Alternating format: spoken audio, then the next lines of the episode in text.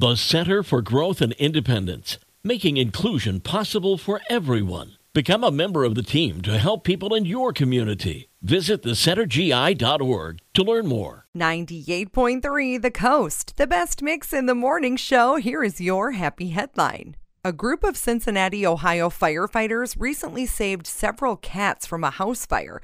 The firefighters extinguished the flames before bringing two cats outside on a stretcher. Aw.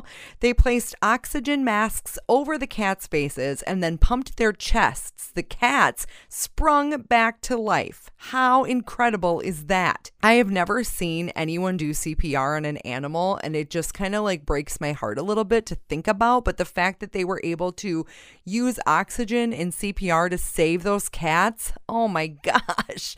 Oh, that is such a happy headline. And I'll have another one for you tomorrow. The Pretenders are up next on the Best Mix in the Morning Show 98.3 The Coast.